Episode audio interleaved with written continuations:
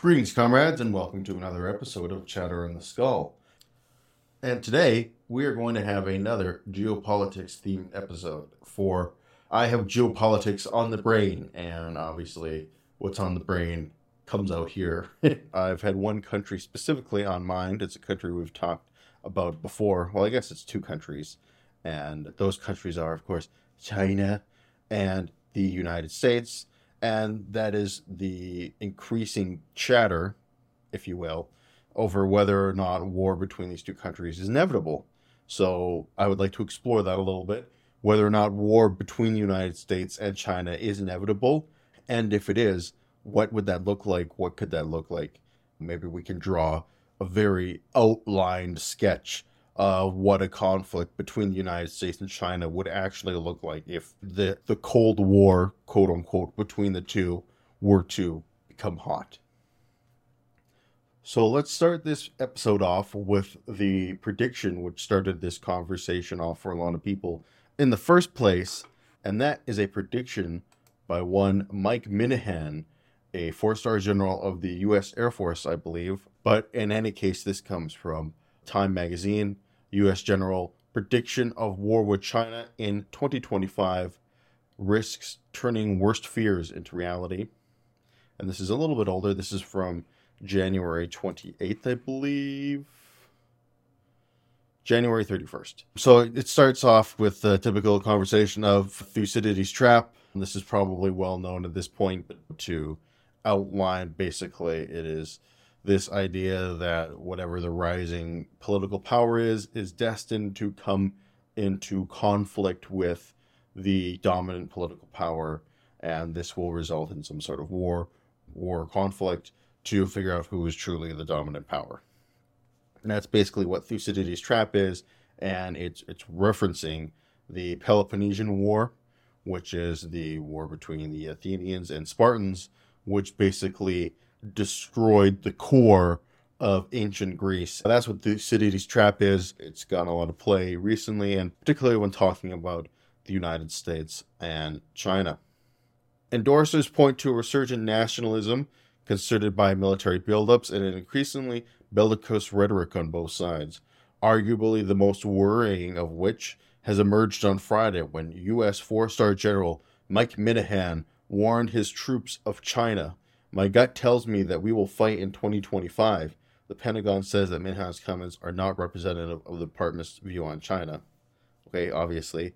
I hope I'm wrong, said Minihan, who heads the Air Force Air Mobility Command, wrote in an internal memo which was which was circulated on social media. Okay, so this guy didn't even say it publicly. Someone leaked it and sent it out there. In any case, was circulated on social media to the leadership of its 110,000 members. Eh, sorry, this is weirdly written, in my opinion, which is strange.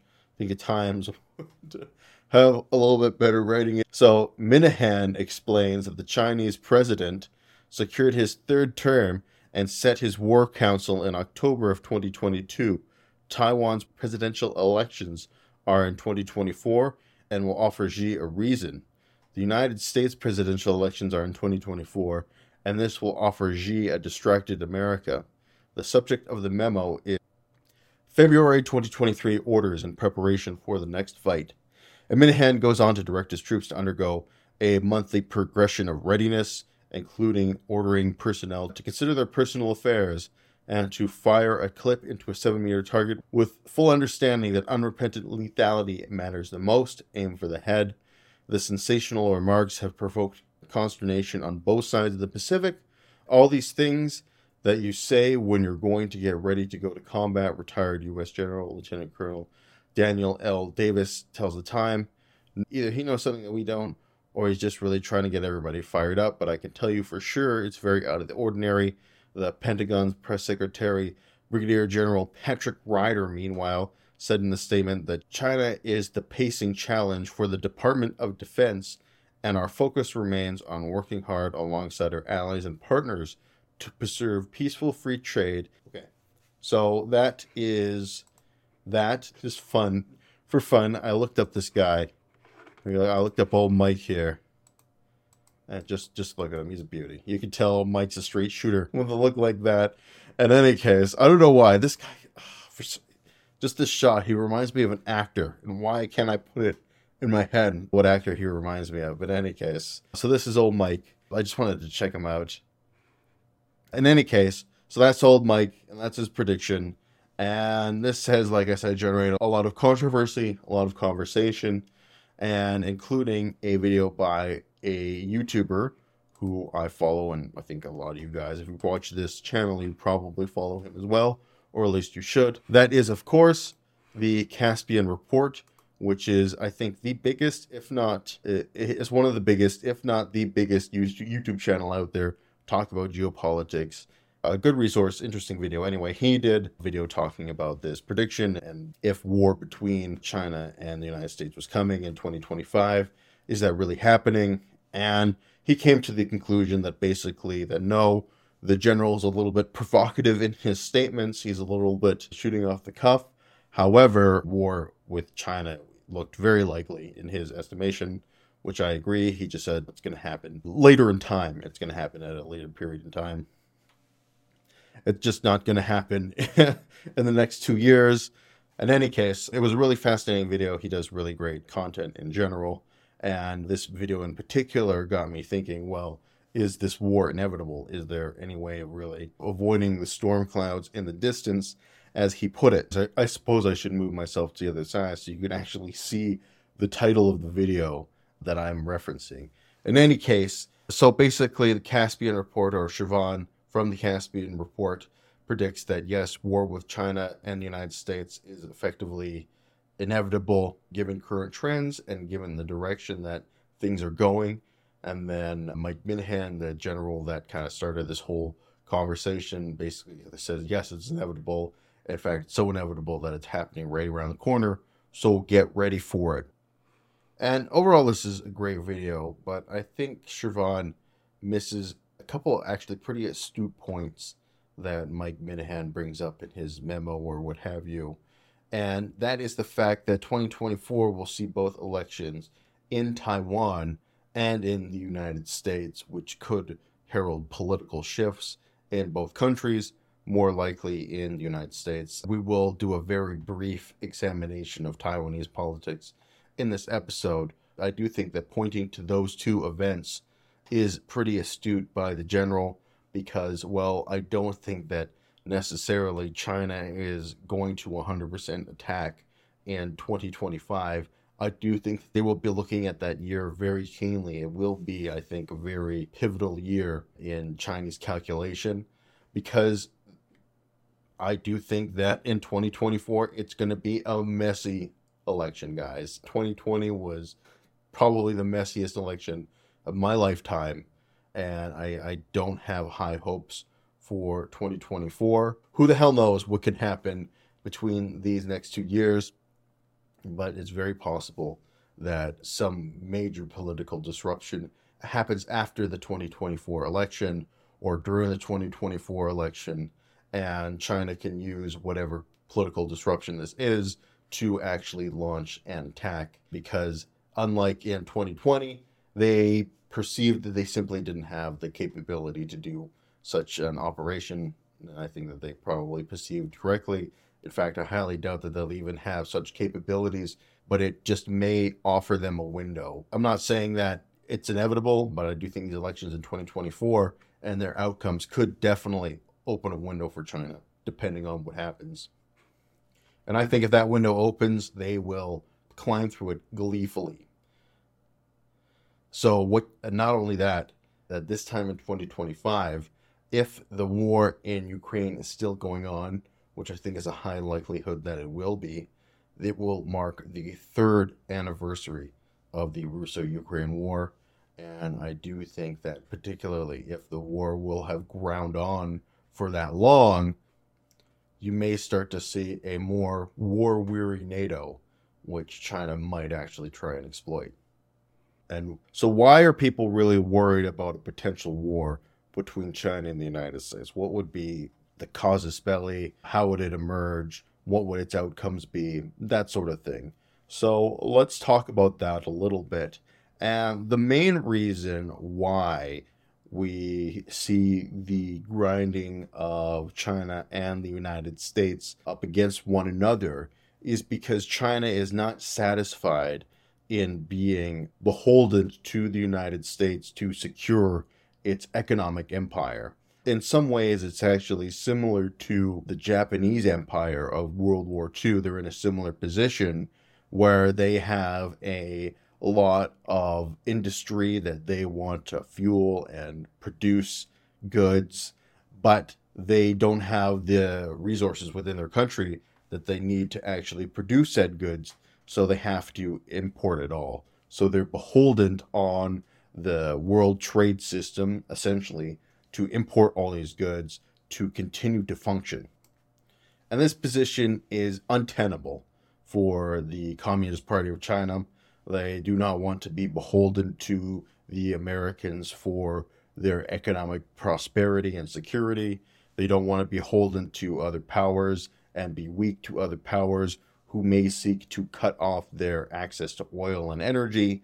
Because, as we talked about in our Why China is Screwed episode, it would be an exceedingly easy thing to do. Just a quick recap here the vulnerability is, is that China gets almost all of its, and by almost all, I'd see roughly 75% of its energy imported through here, through the Straits of Malacca, up through Singapore, and then, yeah, it can go into Hong Kong, but most of it goes all the way up into Shanghai. Up here, so any power with a large enough navy and missiles that can reach a long enough distance has the theoretical capacity to shut down 75% of Chinese oil overnight. And while China is increasingly turning to places like Russia and other states in Central Asia, which are energy rich, that is not going to be enough to cover their current needs. They're still going to need to import a vast quantity of oil and energy. The issue for the CCP is the fact that it doesn't matter if you have a military of a million men with thousands of tanks and thousands of aircraft and an advanced navy, when the fact of the matter is you're not getting enough oil to fuel all of that, it's going to grind to a halt pretty quickly and effectively be useless. This, so, this is why naval expansion has been such a core priority for the Chinese military and the Chinese government they've uh, undergone over the past two decades a rapid naval expansion to become the second largest navy in the world and are on track to even become the largest navy as per ship tonnage in the near future. Plus, China has a pretty long history of getting fucked with by countries with larger navies, namely Japan and Britain come immediately to the top of my head. And if the United States wanted to, they could easily mess with China in a similar fashion with their navy. So, this lack of naval supremacy has definitely left a scar on the Chinese government. So, even though right now it seems like America has absolutely no interest in shutting off the spigot or trying to shut off the spigot to China, so to speak, the fact that they could and the devastating consequences that that would entail definitely are a source of concern for China. It makes sense that any country would not be comfortable with this potential state of affairs, this idea that another country, if they wanted to, could just turn off the taps and you'd be effectively screwed. The United States didn't like that in the 1970s when Richard Nixon was basically telling the OPEC nations I'm going to invade your asses if you don't turn the taps on. China, in a similar fashion, could be forced to take extreme measures if another country were to turn the taps off on them. And if the other country is a very powerful one like the United States, things are going to escalate quickly. And it's one thing to be in a position where you are beholden to another country in that way when you're either A, friends, or B, in the United States case significantly more powerful militarily, it's a whole nother type of scenario when that other country is more powerful than you and has more friends than you. And that's the thing. This is not to say that somehow that America and China are natural born enemies and must fight to the death or anything like that. The issue is is that you have a government in China which is currently pursuing a revanchist foreign policy. If you don't know what that word means, it's just a really fancy way of saying that a country is pursuing a policy of getting its old territory back. Something which Russia is obviously engaged in in Ukraine, engaged in a war of revanchism, as you could say. If you wanted to go to your next dinner party and sound exceptionally smart, you could say, Oh, uh, Russia is currently involved in a war of revanchism, and China itself is engaged in a revanchist foreign policy. And everyone will look at you and be like, Who the fuck invited this guy? In any case, because China is pursuing this foreign policy of getting its old territory back, and that old territory in this circumstance is Taiwan. Effectively, China has regained all of its territory except for Taiwan and outer Manchuria, which is the area that Russia owns right now, which is like current day Vladivostok, and you know that very far eastern port in the Russian Empire that used to be Chinese territory, which Russia basically said give to us or we'll invade you in the middle of a civil war that China was fighting. Anyway, they had to give up that territory. That that that is a story for another day. And I think that that is an issue that China is happy to put aside for now and will pursue later. Right now, their big concern is Taiwan because not only is it more strategically important to the Chinese currently, it also represents almost an ideological counterweight to them because effectively the Chinese Civil War is still ongoing because Taiwan represents the remnants of the nationalist Chinese government, which lost the Chinese Civil War.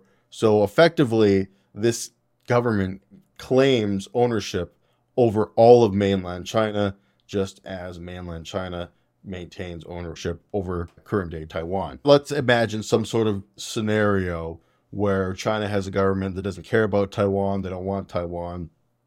It's not on their radar, they don't it's not important to them. And they have a better relationship with the United States and they're not as worried about potentially being undercut or cut off from them.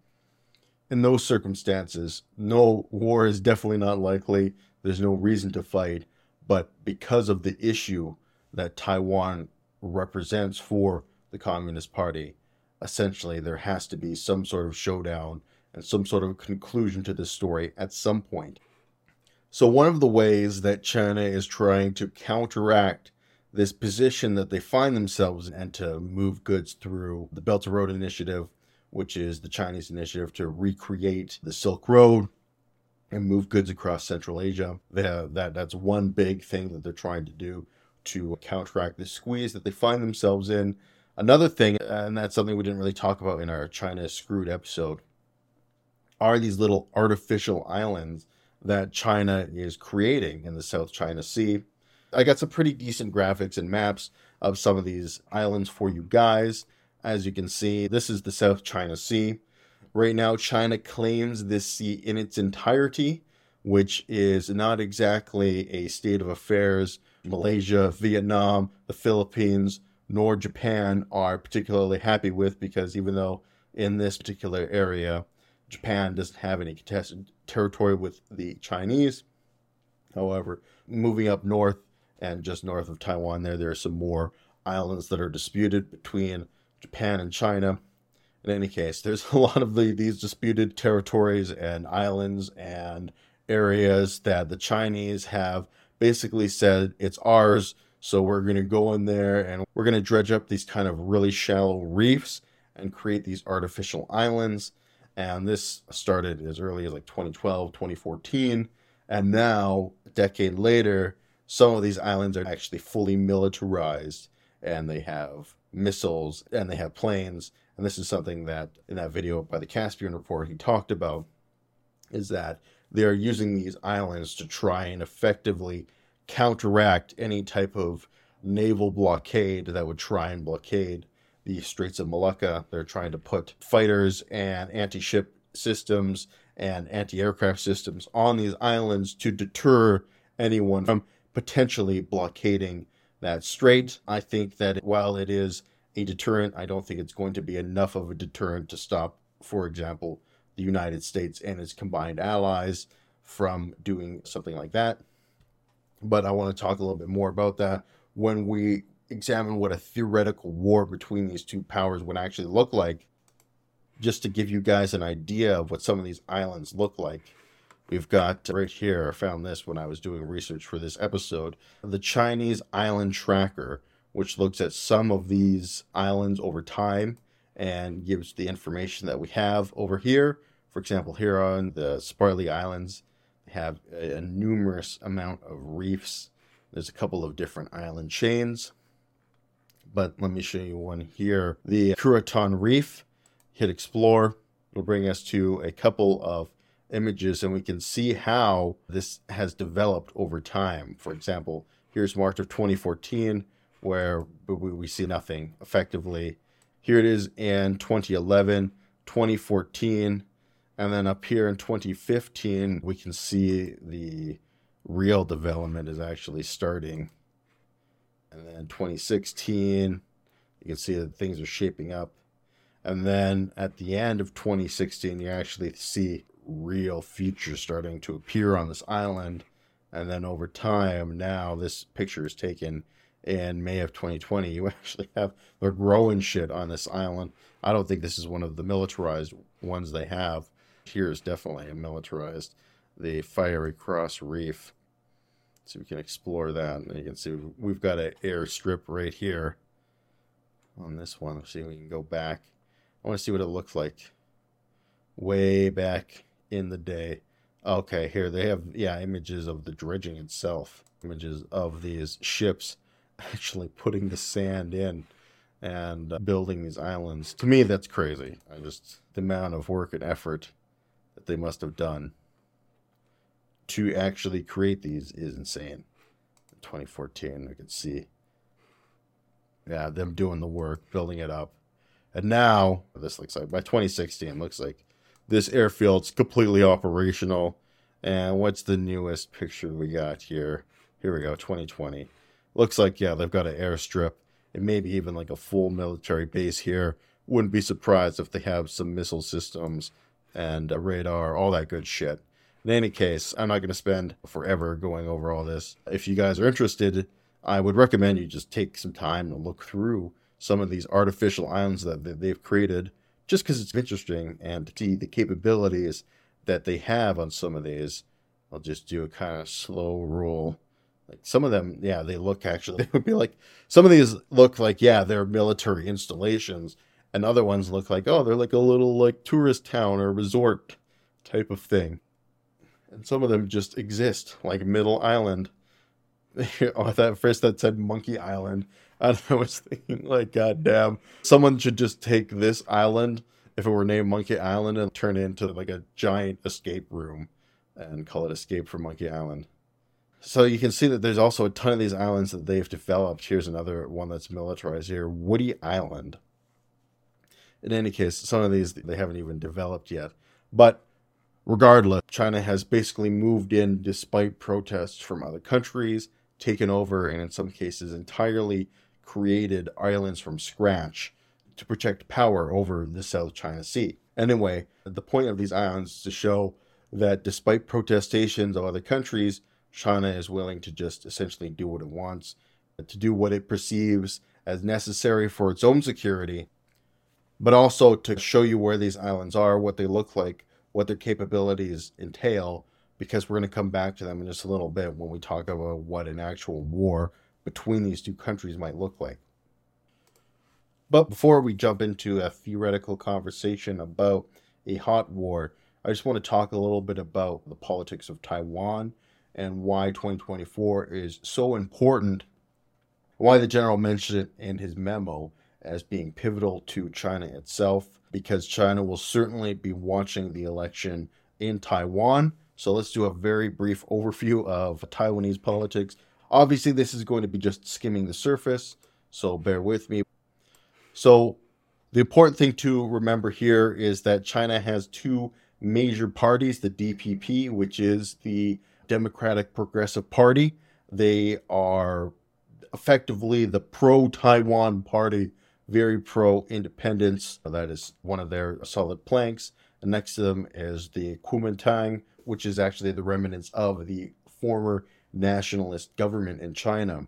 And they are actually now in reversal of their previous position, a lot more conciliatory towards China and potentially moving towards some sort of reconciliation with the mainland is on their political agenda. As we can see in 2020, they got pretty decisively clobbered in the last election 57 for the incumbent Tsai Ing-wen and 39% for her challenger Han Kuo-yu.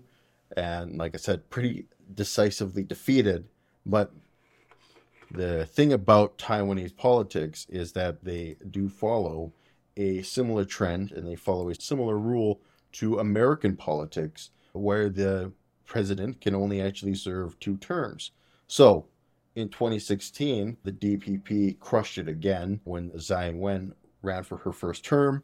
And then again, if we go to 2020, we can see she increased her vote slightly and demolished the opposition. However, in 2024, she can't run again. So we don't know who is going to run and what their platform is going to be. And of course, this leaves a lot of outcomes yet to be decided. It will definitely be something that China is watching and something I will personally be watching once 2024 rolls around to see what exactly is going to happen in Taiwan. In any case, it will be a pretty interesting political event and something that could shape the future politics in the region. So that could influence whether China decides to invade in 2025. And of course, we have the American election, which who the hell knows what will happen. Unfortunately, it looks like things are on track for a Trump Biden rematch, which nobody wants. Yet, of course, this is what everybody will get simply because nobody wants it, that is what we will get. And given the aftermath 2020, who the hell knows what could happen in 2024? I, I, I don't feel comfortable making any predictions at all, besides the fact it's going to be a clusterfuck. Either way, though, I don't see any future U.S. president deciding to take a softer position on China, regardless of who gets elected. I see whatever U.S. politician gets into office defending Taiwan and guaranteeing their independence effectively. But it is plausible that the Chinese could, in a moment of political chaos, let's say you have another January 6th that is more effective and causes even more disruption within the US government. And in a potential scenario where you have a grinding war in Ukraine entering its third year, you can have a China say, This is the opportunity that we have. This is the best opportunity we're going to get for a long time. Let's pull the trigger. And then, just to reference why now, my personal belief is that there is a closing window on the Chinese demography, that they have maybe five to 10 years left in the tank. And then after that, their window to take Taiwan through military force will effectively have closed entirely for probably the rest of our lifetimes. So they are entering a now or never point when it comes to Taiwan very rapidly. And it is plausible that, you know, this now or never point comes and it ends up the Chinese decision is never. And they decide to not to let it go effectively. That could happen. Who knows? But my point here is is that we are reaching a zero point when it comes to Taiwan, and China is going to have to decide to use what the French would say, shit or get off the pot. So, with that out of the way, let's end this episode by talking a little bit about what a potential war would actually look like, because we are talking about something that, in my opinion, would shape out very differently than what we're seeing in Ukraine Obviously, Ukraine being a very large land based war, we're talking about a stretch of territory between Russia and Ukraine that is massive. It's actually longer than the initial starting front for the Germans at Barbarossa. Whereas a war in the Pacific is almost certainly going to be aerial warfare based naval systems and aerial warfare and not so much on land based tanks and armies clashing in trenches and that sort of thing. But there will, of course, be some sort of land based conflict, but on a much smaller scale. Because one thing I want to get out of the way right now before we dive into this conversation is that there's realistically, in terms of actually invading and taking over the country, there's no way either country could do that to one another. China simply doesn't have the logistical capacity to ever invade America, to actually sustain an invasion force in America. They simply don't have the Navy to do that. I don't think they could ever conceivably have the Navy to do that. Who knows? But right now and for the foreseeable future, China doesn't have anywhere near that capability. The United States, on the other hand, well, probably they could invade and take over China. I don't think that the American people have the will or want to engage in such warfare because it would almost certainly be incredibly costly, far more costly than any type of conflict that the Americans have engaged in in their history. And I just don't see that the American people have the want for that. This is, of course, barring some sort of scenario where China does like a Pearl Harbor type of tactic against the United States and surprise attacks their territory. In that case, you have all bets are off scenario, and America is going to invade and invade and invade until it's over. So, the reason I bring up these artificial islands is because this is where any type of initial conflict is going to break off. We can talk about different scenarios about how this war could start. Are we talking about a scenario where China has decided they're going to invade Taiwan and has just launched their invasion force the dead of night. Is that what's happening? If that's the case, then obviously the major theater and the major fighting is going to be in and around Taiwan. Or are we talking some sort of, again, surprise attack? Maybe the Chinese launch a missile at the American garrison in Guam and that starts the war. Maybe it just happens through pure escalation China decides that they're going to blockade Taiwan. America decides they're going to intervene, and diplomacy fails, and then things escalate into an actual hot war. Who knows? Who knows how this scenario could play out?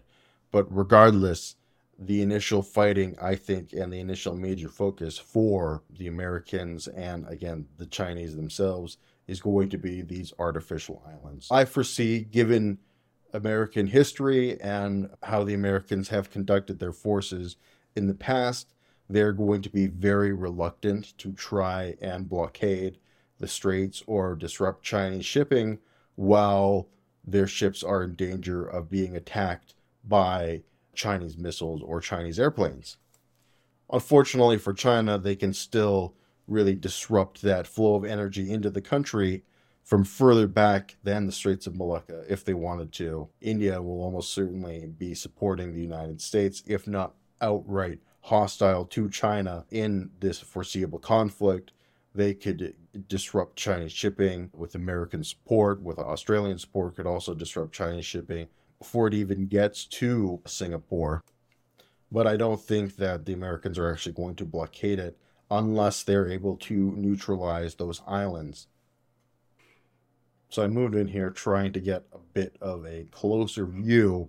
But what I see initially, unless you have some sort of surprise attack on Taiwan or something like that, is that the first fighting is going to be around these artificial islands. And for these artificial islands, have I know this is probably not going to be the exact areas here, but you have these artificial islands in the South China Sea and initially, I see something happening. You have Wake Island type of scenario where instead of the Japanese invading these American islands, it's American Marines trying to land and take these islands as quickly as they can before China can get reinforcements. Although, if China is the one who is the initiator of this war, it is theoretically possible that they would have these islands as well garrisoned as they possibly could. That being said, I envision that it would be the American and American allies' first goal to take or at least neutralize these islands. they could potentially bombard them into oblivion if they wanted to and make them completely unusable. And if for whatever reason their initial operation to take these islands failed, that's what they would do. Although I would think that they would like to try and use them as their own base of operations should this actually become a real war. So, again, the very first thing you're going to see, I think, is the Americans trying to take these islands. I don't know if it's going to be like a special forces helicopter landing or something, or they're going to land and invade from the Philippines. But some way, this is where they're going to hit first. For China itself, their main goal is going to be defending those islands, ensuring they still have somewhat of a deterrent against the Americans, but their main goal is going to be Taiwan, especially if this war is directly for Taiwan. It starts off with China invading Taiwan. Taiwan is immediately going to become an American ally, and over time, American forces would build up in Taiwan You'd have, of course, their infantry defending the beaches. You'd have their artillery potentially bombarding the coastline. You'd have their planes launching missions from their airports. It would be a major headache for the Chinese. So they have to find a way to take this island as fast as they could theoretically do it. Honestly, I, I don't know how they would do it. Like if I put myself in the position of a Chinese general, I'm trying to war game an invasion of Taiwan in the next two to three years, how would I do this? The thing about trying to just do a naval invasion is that everyone's going to be able to see that. American spy satellites are so sophisticated at this point that they're going to see a military buildup coming a mile away and once a military buildup is perceived, and you can see, oh man, they've got all these landing ships building up in the port of Guangzhou. I wonder why they might be doing that. Everyone's going to be on high alert. Obviously, Taiwan is going to be on high alert. So I don't think that there's any way you can truly do a sneak attack in the modern age. So that would be obviously option one. Option two would be, and I've alluded to this before, some sort of embargo scenario where mainland China embargoes Taiwan. They find a reason. Maybe they fabricate. Taiwan has some sort of super powerful weapon that they're getting traded from the United States. And we're extremely worried about it. So we're going to blockade Taiwan to make sure that they aren't getting the parts that they need to build this weapon until we can reach some sort of diplomatic solution over it. You have embargo scenario where Chinese ships are now actively out in the water and you have some sort of cover for why you would have military forces moving around. And then at that point, you use the embargo to escalate to an actual conflict, an actual hot war. And at that, you still couldn't truly cover your tracks because people could see, oh man, all of a sudden all these troops are going to these ships that are blockading Taiwan. I wonder what that could indicate.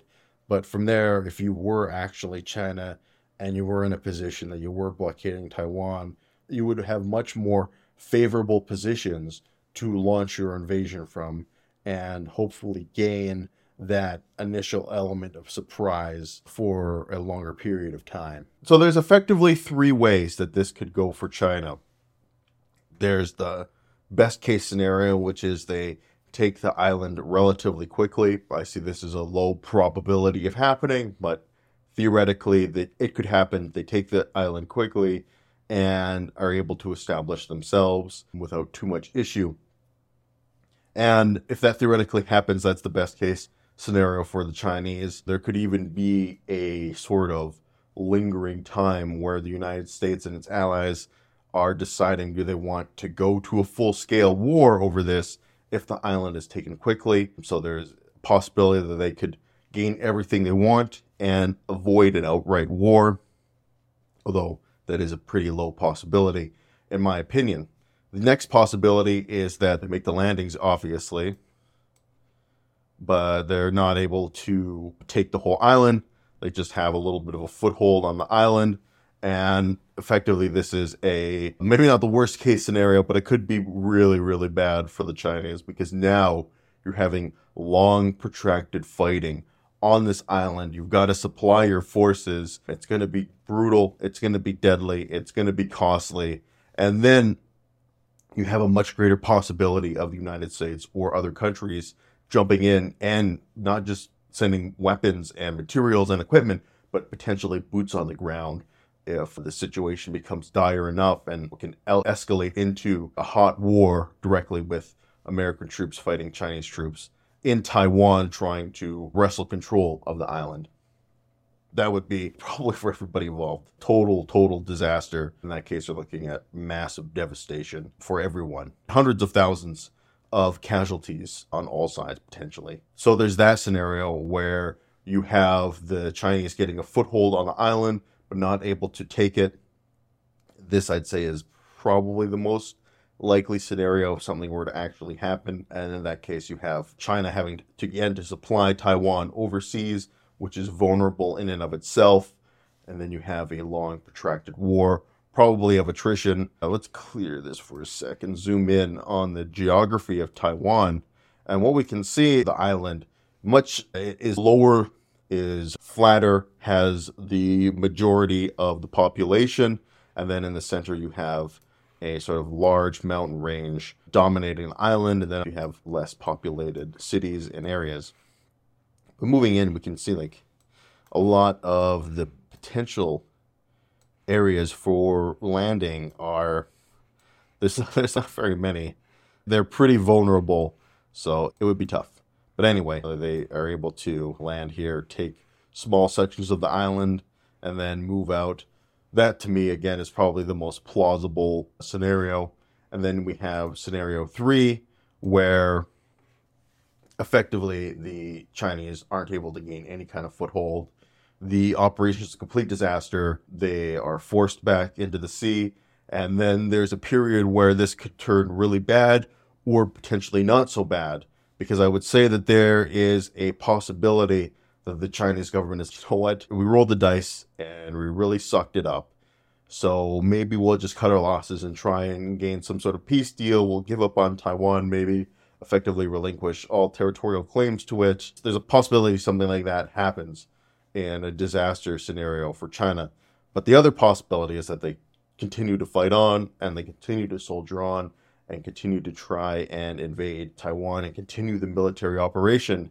And at that point, then you start to probably have the United States and other powers come in. Assuming if the operation is a failure, you're going to have again other powers probably trying to broker some sort of peace or mediate a peace deal between the countries. But if that fails, if diplomacy fails and it escalates into some kind of full scale war, at that point, that's probably the best case scenario for the Americans in terms of being able to blockade the Chinese. You have complete control of Taiwan, who is an ally. From there, you can take the artificial islands away from China. From there, you can blockade the Straits of Malacca. You can blockade that, and then you can try and strangle the Chinese co- economy into submission. One of the things that I didn't talk about in the last episode when we were talking about the war in Ukraine.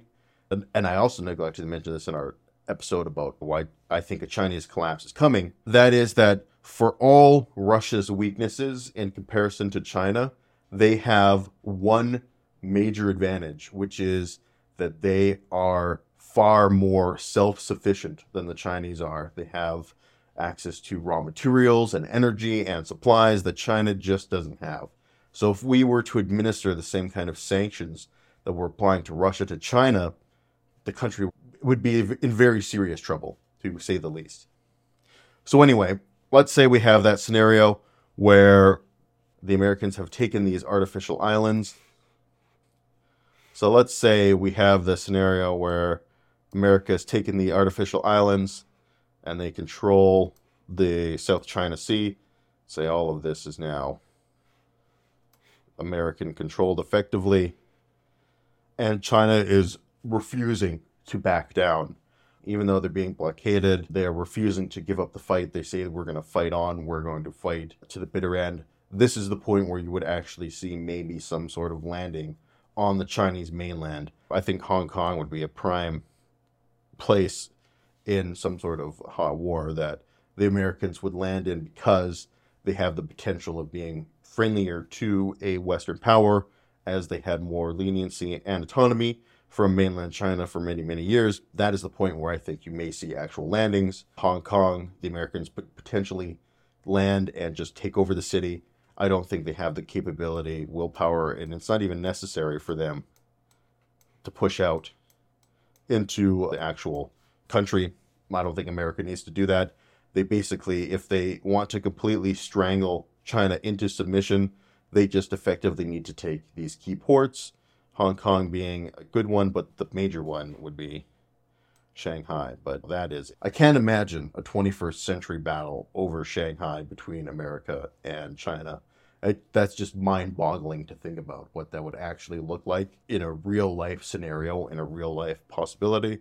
But I think that effectively, if you take Shanghai from the Chinese, that's their most economically prosperous city, their largest port. It would be very difficult for the Chinese to really do anything.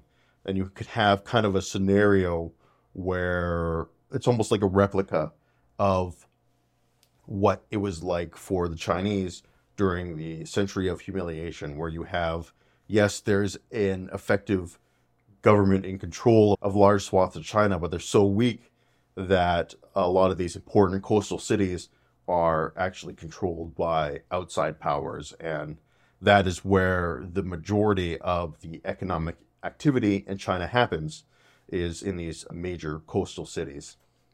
I was asked in the comments in my episode about China what I think would happen. Would there be a rebellion in China, and what would that look like if there was an actual collapse? And I think there would be a rebellion. And in this case, we're talking about a collapse that would be forced through military force by cutting off the Chinese economy's access to the raw materials it needs to function. So the hope is that you'd force the Chinese government to surrender or the government would collapse in on itself because it'd be unable to function anymore. Anyway, all I'm saying is this is a scenario where a Chinese collapse is brought on by military force. If this doesn't happen, in my opinion, within the next five to 10 years, we will see a Chinese collapse brought on by economic forces. And what that would look like is that yes, you would have rebellions, but they wouldn't be like grab your grab your musket off the mantle, Chinese peasants. We're going we're forming the Minutemen and we're going to we're we're going to fight for our territory. It's not going to be like that. What's going to happen is effectively that you are going to have a moment where a lot of the regional bureaucrats in these areas outside of Beijing are going to get their marching orders from Beijing and then toss them in the trash and effectively ignore the orders from Beijing. And whenever they ask for reports, they're just going to fabricate them and tell them that everything is absolutely fine. There's no issues here. So what you'll end up having, it'll be like a quiet rebellion where the government in Beijing doesn't have a realistic picture of what's happening on the ground because everything is being fabricated and falsified, and the orders that they're giving to their regional bureaucrats are effectively impossible to achieve. So there'll be this period where everybody's living in a fantasy land and they think that things are, are going to be fine the way they are, but eventually that kind of status quo can't last forever. Eventually, reality will come crashing in and someone will lose their head. There'll probably be a moment where the central government is trying to more forcefully manage their regional bureaucrats and regional territories. And there'll be a moment where that regional bureaucrat has a choice where they either will enforce these ridiculous orders from Beijing or say, no, I'm going autonomous. I'm not listening to you. I'm disobeying your orders. And at that point, you do have effectively a rebellion. But it's not going to be, let's march to Beijing it's going to be we're now going to administer our own affairs much more closely and not really listen to the central government. So, anyway, that's the end, I think, of this presentation. To answer the real question of this episode, to wrap things up, for now, is a war with China inevitable? I am actually going to agree with the general a little bit more than the Caspian report. I think that, yes, it's incredibly likely between the United States and China. We talked a little bit about the spy balloons, but that's just a herald of things to come, a proverbial storm cloud, if you will. And while I don't think that the Chinese will necessarily attack as early as 2025, I do think that it, they could attack in that time frame.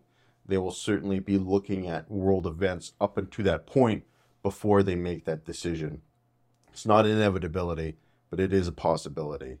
And it's not an inevitability that China and America will go to war. I do think that it is an inevitability that communist China and America will go to war unless the communist Chinese government collapses in some sort of fashion. Like I was thinking of an alternate history scenario where China and Taiwan have re- reversed places, where the nationalist Chinese are in control of mainland China and the communist Chinese are in control of Taiwan. Uh, at that point, I think Taiwan would be in our timeline like a North Korea, almost like an island North Korea type of thing. Wouldn't even be surprised if they had, instead of semiconductors, they had nuclear weapons like North Korea. But uh, mainland China would probably be even more prosperous than they are now. That depends if the nationalist government could keep things together. It's a surprisingly difficult prospect, actually, to keep things together in China. Who knew? But I think that there is definitely a strong possibility that the Chinese would be surpassing the Americans in terms of economic prowess at that point. And that would definitely scare the Americans, just like it's scaring them now. You look at the way people would talk about imperial power projection back in the British times, right? It's all about the British Navy. I feel like the Americans almost use their economy in the same way that the British use their navy to maintain their imperial superstructure. So let's just do some quick math here. Obviously, this is complete speculation, not one to one. But let's do a comparison that let's just say that in this timeline we've created that the GDP per capita of the average Taiwanese person is now the GDP per capita of the average Chinese person. We can see here in 2021, comparing the two countries, Taiwan had $33,000 per person. And the, again, this is GDP per capita, so this is GDP per person. And in comparison, China had $12,500 per person. So almost three times as much. Not quite, just under three times as much. But to keep it easy, we'll just use round numbers. So, what is the Chinese GDP right now? Right now, it is 17, and I'll just round up again to actually, I'll just do 18 trillion dollars just to make it easy. 18 trillion dollars. Woohoo. I, I guess I could just do the 18 times 3 that equals $54 trillion, which is almost twice the current GDP of the United States. So, in theory, that if the nationalist Chinese had maintained control of China, they would have a economy that is twice the GDP of the United States.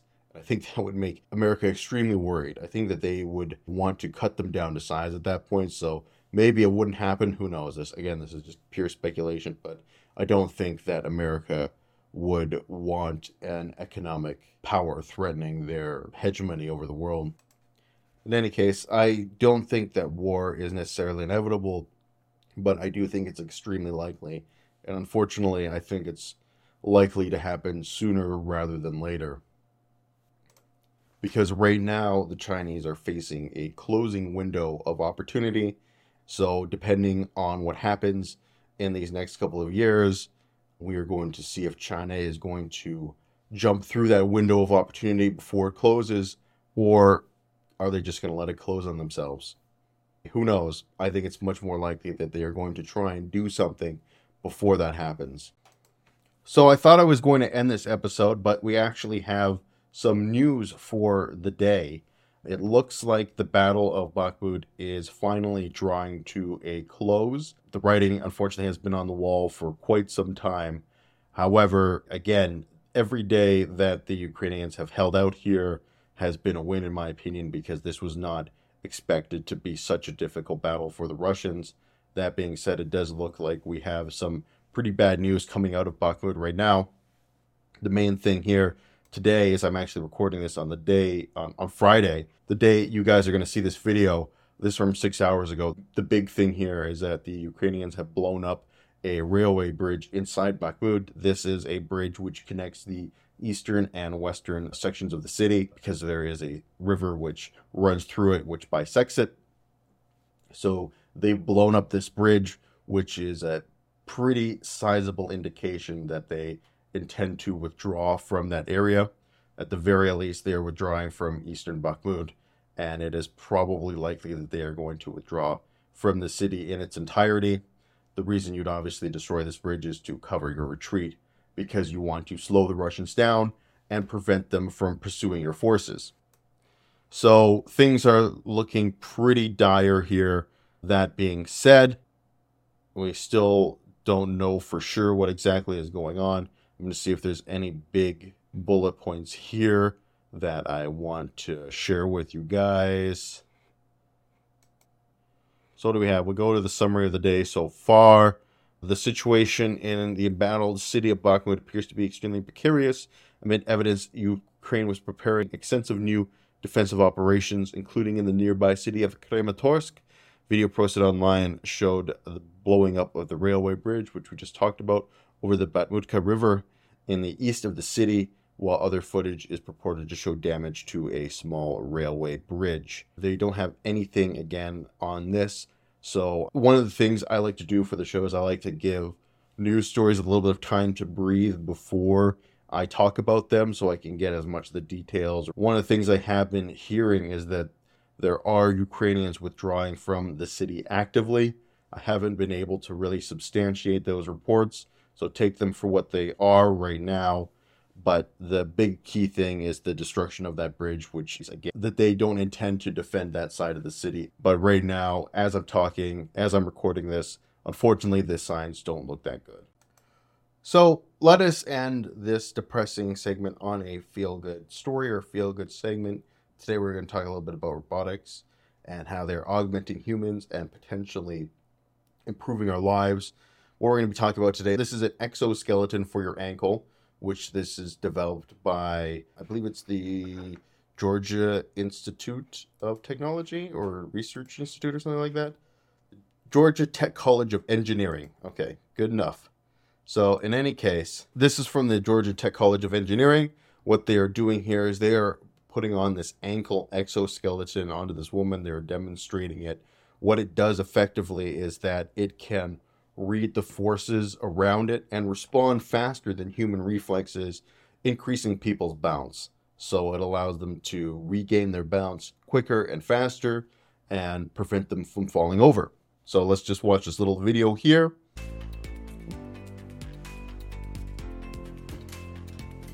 All right, guys. I'm trying to get away from the text.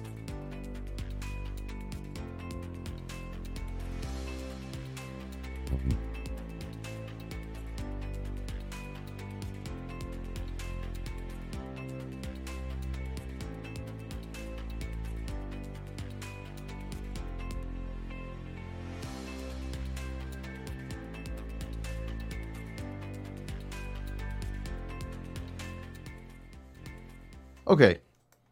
So fun little video shows off what it's all about. And this may not seem like something crazy. It says it only increases maybe 9% balance wise. But here's the thing, right? This is just again in its early stages. We've seen a couple things like this. This is definitely in terms of the most streamlined and comfortable looking device. This is the best I've seen. It seems like it's a lot smaller and a lot sleeker.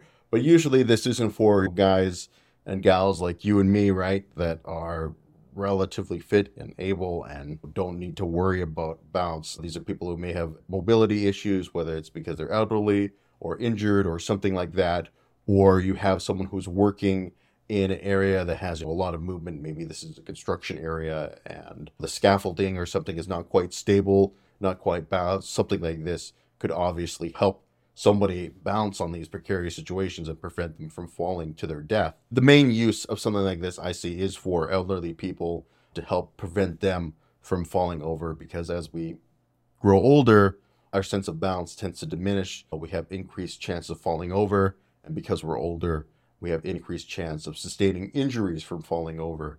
And I honestly think by the time I'm an old fart and most of you guys are up there with me, we're probably going to be like exosuited up. We're going to be like exosuit grandpas, being able to at least, I'm hoping, comfortably navigate the world in a way that seniors just aren't able to do today.